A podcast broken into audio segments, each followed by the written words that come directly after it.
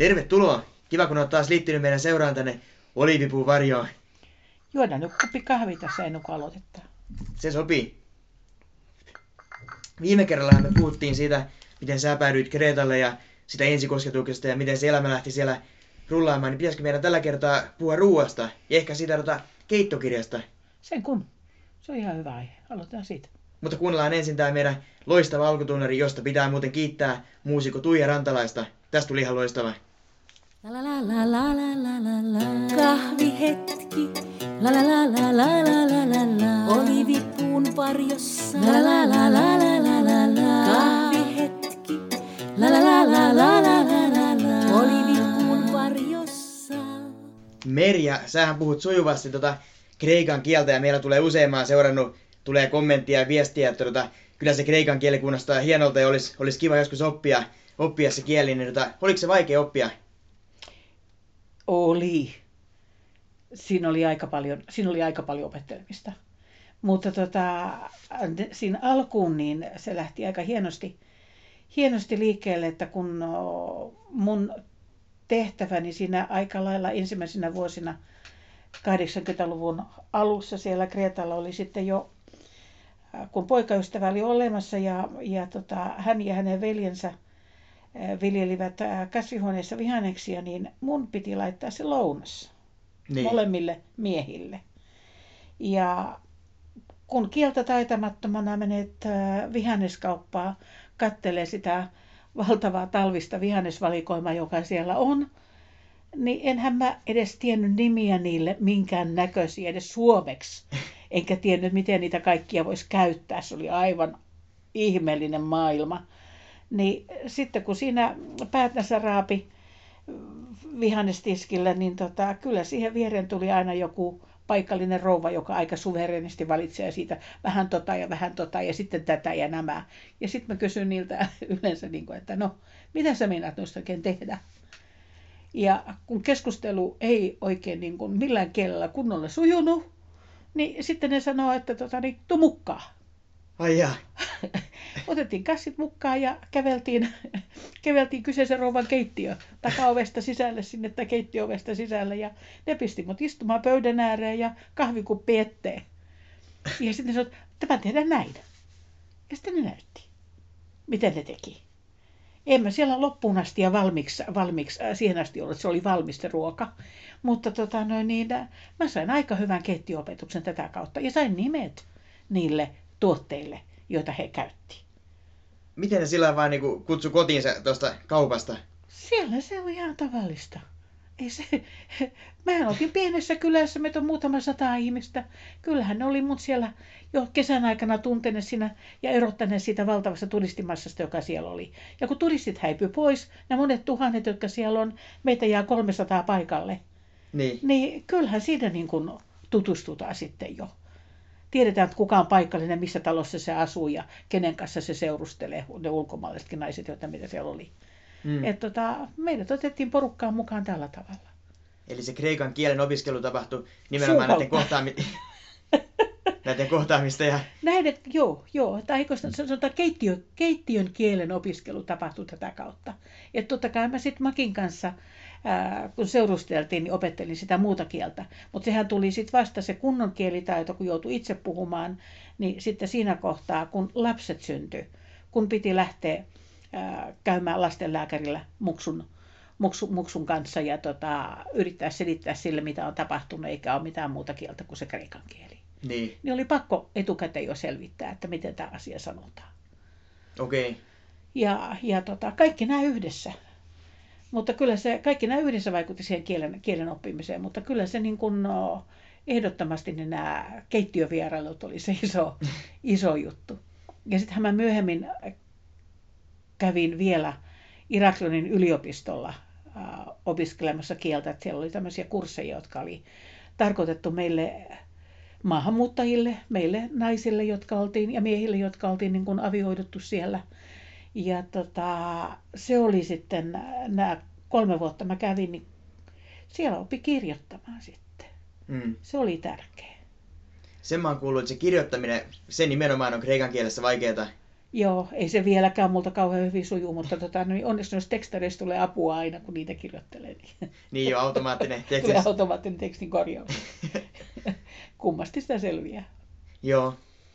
No tästä päästäänkin siihen tätä ruoanlaittoon, kun kerroit, että, että se kielen opiskelu tapahtui, tapahtui sen keittiön kautta. Sä julkaisit sen keittokirjan, viimeksi puhuttiin sinne jossain kohtaa. Kauan sä olit ollut silloin, silloin Kreikassa tai Kretalla? Mä olin silloin ollut siellä jo kauan. Tai siis äh, ensimmäinen keittokirja oli varmaan 96. Niin. Eli mä oon ollut silloin sit jo, se oli mun 16, 16 vuoteni Kreetalla. Niin se olikin, joo. Et siihen, meni, siihen, meni, siihen meni paljon aikaa. Mä olin tehnyt opaskirjoja jo sitä ennen, mutta tota, mua koko ajan kiinnosti tämä keittiö. Ja Mm. musta se oli täynnä arvotuksia. Niin.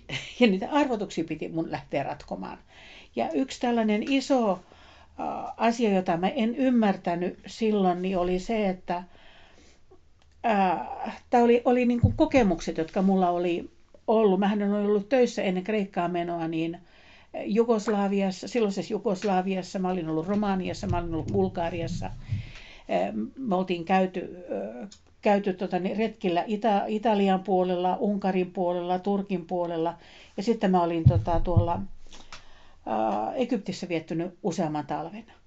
Ja aina mä törmäsin siihen, että, että vastaan tuli esimerkiksi kalakeitto. Niin. Joka kalakeitto tehtiin Italian rannikolla samalla tavalla kuin se tehtiin Jugoslavian rannikolla ja se tehtiin samalla tavalla kuin se tehtiin Kreetalla. Ai jaa. Nimi oli toinen, hiukan eri mausteet, mutta tekotapa oli ihan sama.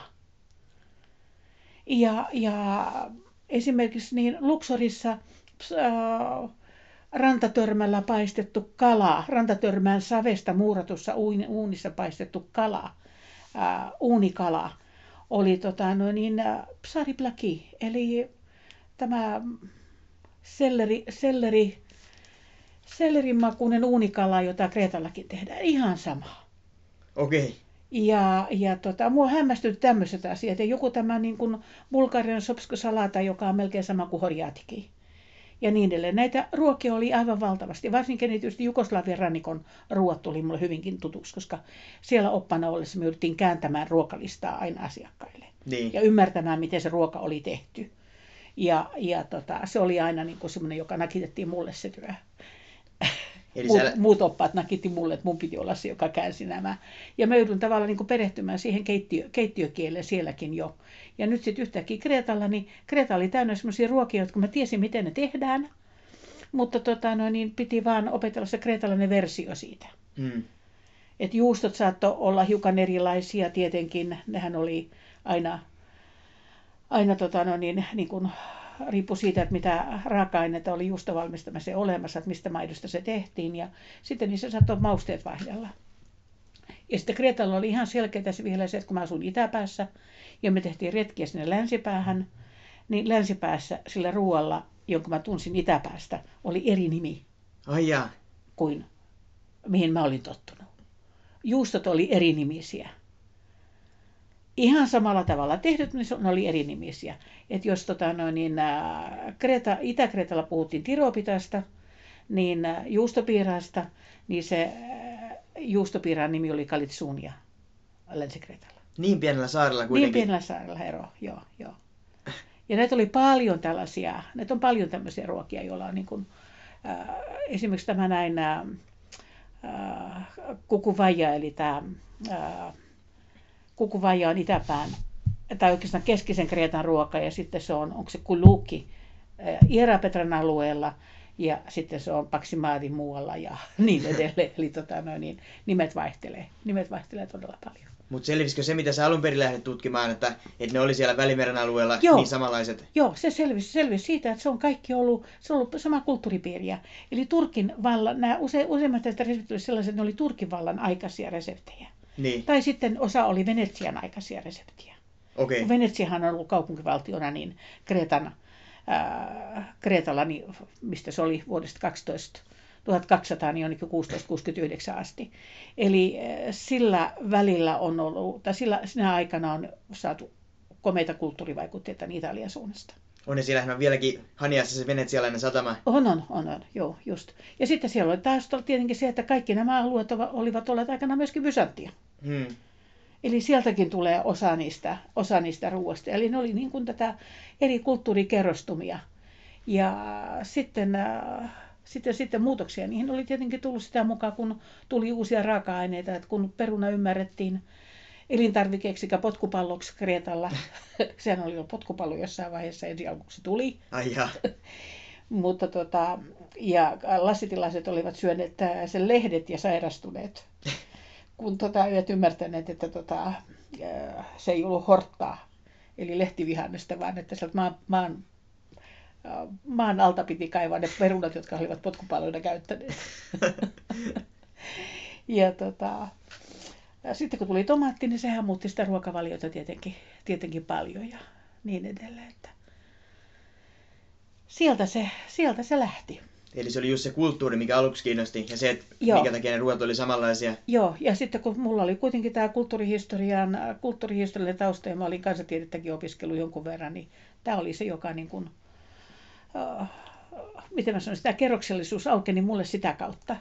Sitä kautta sitten, ja musta se on edelleenkin hyvin niin kuin kiehtova, kiehtova aihe. Tiedätkö muuten minkä takia niin äh, kikherne on kikherne?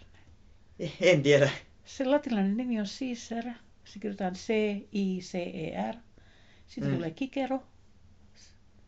Niin. Rooman keisari oli kikero. Ja sillä oli nenässä semmoinen, mikä tämä on, näärän näppy, joka oli kikernen mallinen. Ai jaa. Sitten siellä oli lentuliksien suku ja lentullikset on tota, noin niin lentils, eli linssit. Niin. Ja faaviuksen suku, jotka on faavapapuja ja niin edelleen.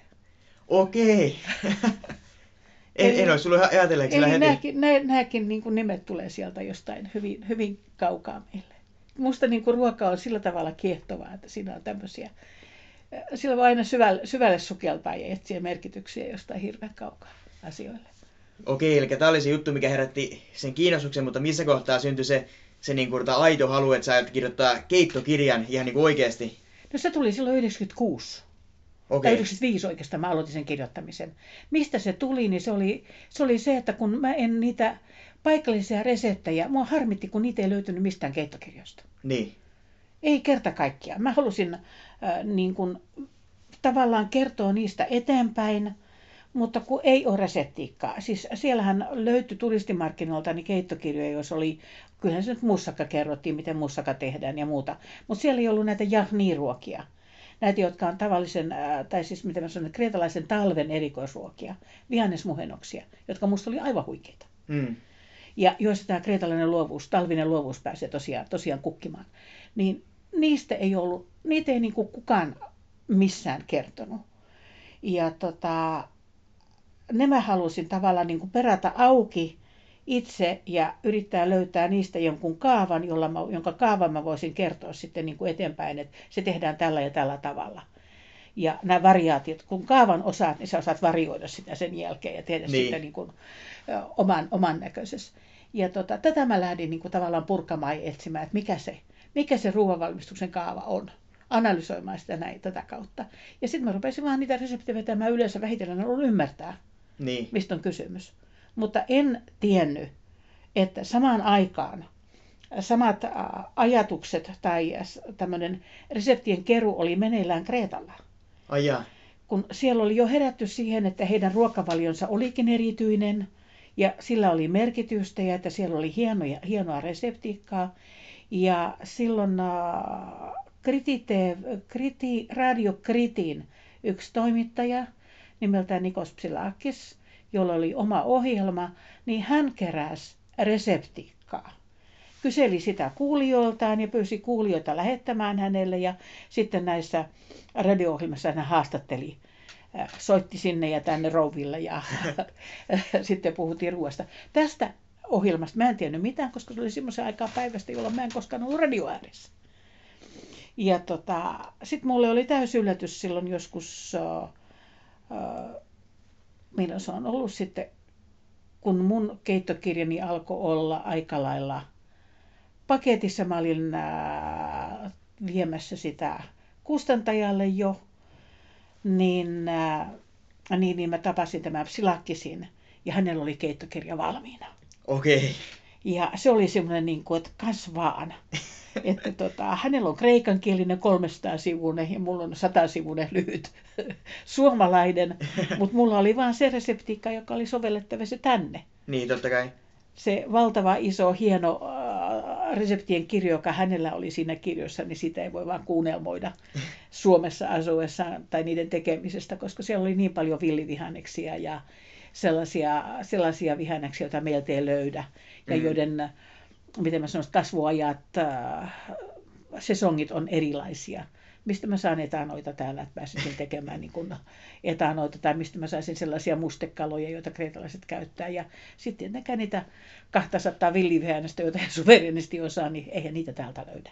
Mutta sä olit kuitenkin, kuitenkin voisi sanoa, aika lailla edelläkävijä, jos oli ainoastaan paikallinen toimittaja, joka sun lisäksi oli sillä hetkellä ainakin niin tiedettävästi tota, tehnyt tällaista teosta. Niinpä, Niinpä, joo. Ja sitten sehän äh, sai sitten ihan yllättävää, yllättävän niin kuin menekin, menekin täällä näin, että se yhtäkkiä niin kuin se kreetalainen keittiö vaan humahti niin. Y- ison, ison yleisön tietoisuuteen silloin 96. 96 sitten, kun se keittokirja, keittokirja valmistui, niin siitä tulikin sitten menestys, menestysjuttu. Mutta eikä kukaan, kukaan ihmetellyt yhtäkkiä suomalaisnainen vaan kirjoittaa kreetalaisesta keittiöstä Kyllä kirja. sitä, kyllä sitä ihmeteltiin ja kyllä sitä niin haastateltiin. Haastatteluja oli ihan valtavasti ja Joo. oli radio-ohjelmia, TV-ohjelmia ja oli ties mitä. Ja kutsuttiin sinne ja tänne ja tonne ja niin edelleen. Että se oli semmoista aikamoista pyöritystä, mutta onneksi pääsi Kreetalle karkuun aina sitten niiden reissujen välissä. En tiedä, ehkä moni suomalainen innostui silloin ensimmäisessä kertaa kreetalaisesta keittiöstä ja ehkä Kreetan matkailusta.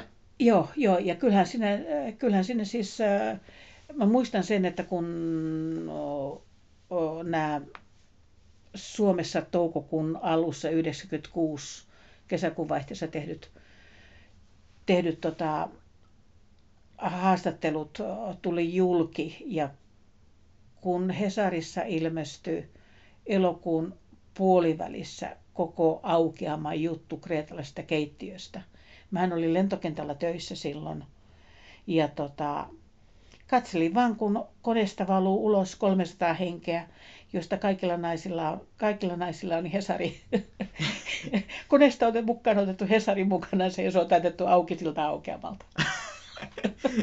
että kun koneeseen meni sisälle ja kysyi, onko teillä yhtään Hesaria jäljellä, että mäkin saisin, niin ei ole. Kaikki käveli ulos koneesta äsken. Kaikki Hesarit käveli ulos. Että tota, se oli, se oli semmoinen niin iso, uh, siitä alkoi iso buumi silloin. Ja sen uh, seurauksena perustettiin sitten vähän myöhemmin niin kreetalainen ravintola Knossos Tampereelle. Okei. Ehkä me keskustellaan siitä vielä tarkemmin joku toinen kerta. Joo, joo. Varmaan juttua riittää ainakin. Joo, ja nyt on kahvin aika. Odotetaan hörpyt. Joo. Tota, palataan vielä siihen, siihen keittokirjan kirjoittamisvaiheeseen. Ne reseptit tuli, ne tuli siis ihan tavallisilta ihmisiltä. Eikö siis mun reseptini oli sitä, mitä meidän, nää- mitä meidän nää kotona tehtiin. Eli mä sain ne tavallaan, ne oli mun anoppiinireseptejä, mutta hän ei yleensä ehtinyt mulle paljon reseptiikkaa kertoa. Se oli hänen, oikeastaan mun no, mieheni isän sisko Niin. oli se sitten, joka mulle enemmän antoi. Ja sitten tota, kälyt. Mutta kuitenkin siis se ei ollut mikään, mikään niinku kokki tai Ei, kokit, vaan ei, ei, enkä mä kerännyt sitä enempää muuta kuin sitä, vaan lähiympäristöstä. Että siinä oli niin kuin meidän perheen Juu. laajennettuna ni- niiden reseptiä, semmoiset, mitkä mä olin siellä oppinut, mitkä oli meidän niin kuin, no, kotona bravureita, joita, joita tehtiin ja joita suosittiin. Oliko se, sanoisitko sä, että se on niinku arkiruokaa? Hyvin, joo, hyvin, Joo. hyvin arkiruokaa. Mutta nimenomaan, että sieltä jäi sitten puuttumaan tämä iso osa, että etanot oli valtavan suuressa osassa meillä, meillä ja tota, noin niin, äh, mustekalaa syötiin varmaan kerran viikossa. Ja, ja villivihanneksia me syötiin paljon. Ja sitten meillä oli tietenkin oman puutarhan, oman puutarhan tuotteet kaikki siihen päälle sitten, että sellaisia lehtivihanneksia esimerkiksi äh, vlita tai nyt revonhäntä suomeksi, joita ei täältä saa Niin. alkuun kanssa. Me käytettiin ää, pinattia ihan toisella tavalla. Ää, Selleri oli suuressa, suuressa huudossa ja sitten villipurjo oli talvisin sellainen, jota me kerättiin itse paljonkin. Ja se on aivan huikea, huikea villivihannes. Sitten se kas, saattoi kasvaa ihan tuommoisen puutarhassa kasvaneen purjon kokoiseksi. Mm.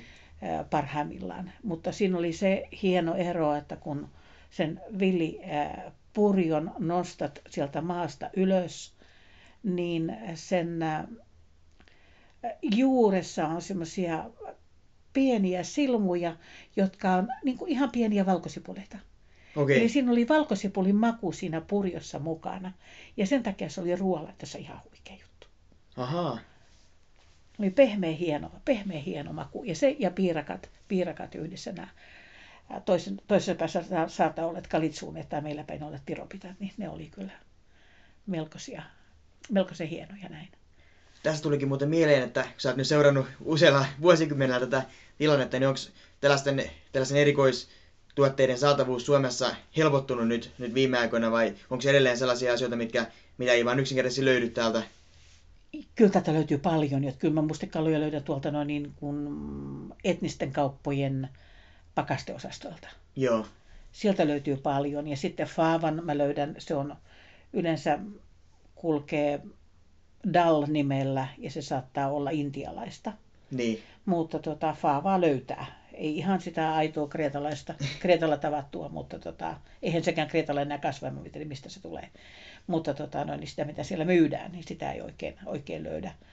Ja tota, pavut löytyy jo kaikki, mutta ei tuoreena. Niin, Ja sitten se, mitä mä täällä niin kun kaipaan, on esimerkiksi tuoreet härkäpavut. niin, Mähän viljelen ne itse kesäisin, koska tota, sitten mä saan ne siinä muodossa, kun mä haluan. En mä oon tottunut syömään niitä kuivattuna, vaan tota, no niin, vihreänä. Koko palko syödään. Ei pelkästään niitä sisällä olevia siemeniä, vaan se palko on se herkku. niin, Ja mua kiusaa se, että sitä ei niin kuin saa täältä. Tai sitten tota, fenkolia ei saa, muuten kuin mukulana. Ei saa lehtifenkolia, joka on supermakuinen. Eli se on kuitenkin helpottunut se tilanne. On, on, on se helpottunut joo. Ja tilli, tilli saa, kun menee noihin, tal, talvellakin saa semmoista paksun, paksun tuoksusta, hyvän tuoksusta tilli täällä noista etnisistä kaupoista. Ja mintun mä haan sieltä, tuo pivarmintut ja muut tämmöiset. Että ne on vähän, nämä täällä kasvihuoneessa kasvaneet niin aika lailla miedonmakuisia verrattuna siihen, mitä niin, niin kuin siellä Välimerellä on. On, on. Kyllä sen niin huomaa, huomaa sillä heti, voisi varmaan sen allekirjoittaa, että kaikki maistuu niin kuin sata kertaa, sata kertaa paremmalta ja, ja on, on niin kuin oikeasti sitä makua. Joo, ja totta kai siinä se oliviöljy auttaa. Totta kai. Koska oliviöljy on se, joka nostaa sieltä ruoasta sitä polyfenolien makua just ylös, että sehän on se, sehän on se upea liitto, joka siinä just, siinä just syntyy, että tuoreet, tuoreet vihannekset ja sitten tota, no niin, öljy siihen joukkoon, niin se on jännä, miten se Mutta onneksi Vaan- nykyään sattumoisin saa se tuoretta öljyäkin Suomesta. sattumoisin jo. joo, joo, Ehkä me puhutaan tästäkin joku toinen kerta vielä tarkemmin. joo, joo. Nyt, nyt on kahvin aika. Joo. Kol- Kolistellaan hiukan kahvia täällä näin. Odotetaan tähän loppuun vielä, mulle tulee yksi, yksi asia mieleen. Oliko siinä tota keittokirjan kirjoittamisprosessissa, hän olet aikaisemmin kirjoittanut siinä kohtaa niitä opaskirjoja jo, Niin. mutta, mutta tota, keittokirjan kirjoittaminen tietysti on vähän erilaista. Oliko siinä jotain kommervenkkejä tai hankaluuksia vai menikö se ihan, ihan niin kuin helposti? Kyllä se, meni, se kirjoittaminen meni helposti, mutta tota, niin, mä olin siinä kohtaa jo ollut niin kauan pois Suomessa, että mä tein kaksi aika raju virhet. Okei, okay. Mä käytin tämmöistä mm, merkintää kuin T-lusikka TLK. niin. Se on nykyisin tölkki. Ai, Ja sitten toista, toista jota mä käytin, oli tämä RKL, eli ruokalusikallinen. eikö se mukaan? On se, se on edelleenkin, mutta TL, T, se on T, TL nykyisin tämä T-lusikka. Ja mä muista mikä toinen siellä sitten oli, joku tämmöinen. Mä käytin jonkun verran näitä, merkkejä, näitä niin kuin kuppi, kupillinen sitä ja kupillinen tätä. Ja kyllä se täällä oli todettu, että ne on, reikä, ne on tota, niin dese, desejä, desin, desin mittaa käytetään aina. Että ei, Joo. Kreetalla, ei Kreetalla emännät edelleenkään niin kuin mittaa deseinä niitä, että se on tota, no niin, aina kuppi sitä ja kuppi tätä. Aina Niin. pitää mun tarkistaa, että minkä kokoinen kuppi sillä siellä ketjussa on. Niin, sitä mä olisin onko se kysymässä. vai onko se kuppi? ja kun se kreetalainen kuppi, kahvikuppi on pieni. Et se on puolidesia, puolidesia se kahvikuppi siellä. Ja, ja, ja sitten se isompi, isompi kuppi on tota, noin parin, desi, parin desin kokoinen. Kyllä se aina piti tarkistaa. Kysytään vielä näin ihan loppuun, että jos nyt joku miettii, että, tota, että mistä pääsee lukemaan näitä reseptejä nykyään helpoiten, niin tota, mistä löytyy uusi versio keittokirjasta? Kyllä se on, äh, kyllä sitä mun, mun nettisivultani löytää, sinne pääsee sieltä, siellä on tämä vanha keittokirja, niin me uusittiin se tuossa muutama vuosi sitten. Kirjoitettiin, päivitettiin se nyky, nykyaikaan ja tota, se on tuolla Happy Oliven äh, verkkokaupassa ja se on ihana Kreta, Kreta-sivuston verkkokaupassa myynnissä. Että sieltä sitä löytää. Kirjakaupassakin saattaa olla jonkun verran sitä. Kirjastoista löytää ihan taatusti. Niin. Siellä se on luettavissa edelleenkin. Sieltä sitten vaan lukemaan ja, ja kokeilemaan. Meiltä löytyy paljon reseptejä myös tuolta Happy Olive-sivustolta videoiden kerran. Eli sieltä vaan ahkerasti harjoittelemaan. Mun kahvi nyt ehtinyt tässä ihan kokonaan jäähtyä. Eikö myös aika lopettaa nyt? Se voi olla ihan hyvä merkki. Mutta kai me jatketaan ruokateemalla. Ensi kerralla. Siihen asti. Moi. Kiitos kaikille, kun olitte mukana täällä Olivipuun varjossa ja mehän palataan asiaan pian. La la la la la la la la. La la la la la la la la. La la la la la la la la. La la la la la la la la.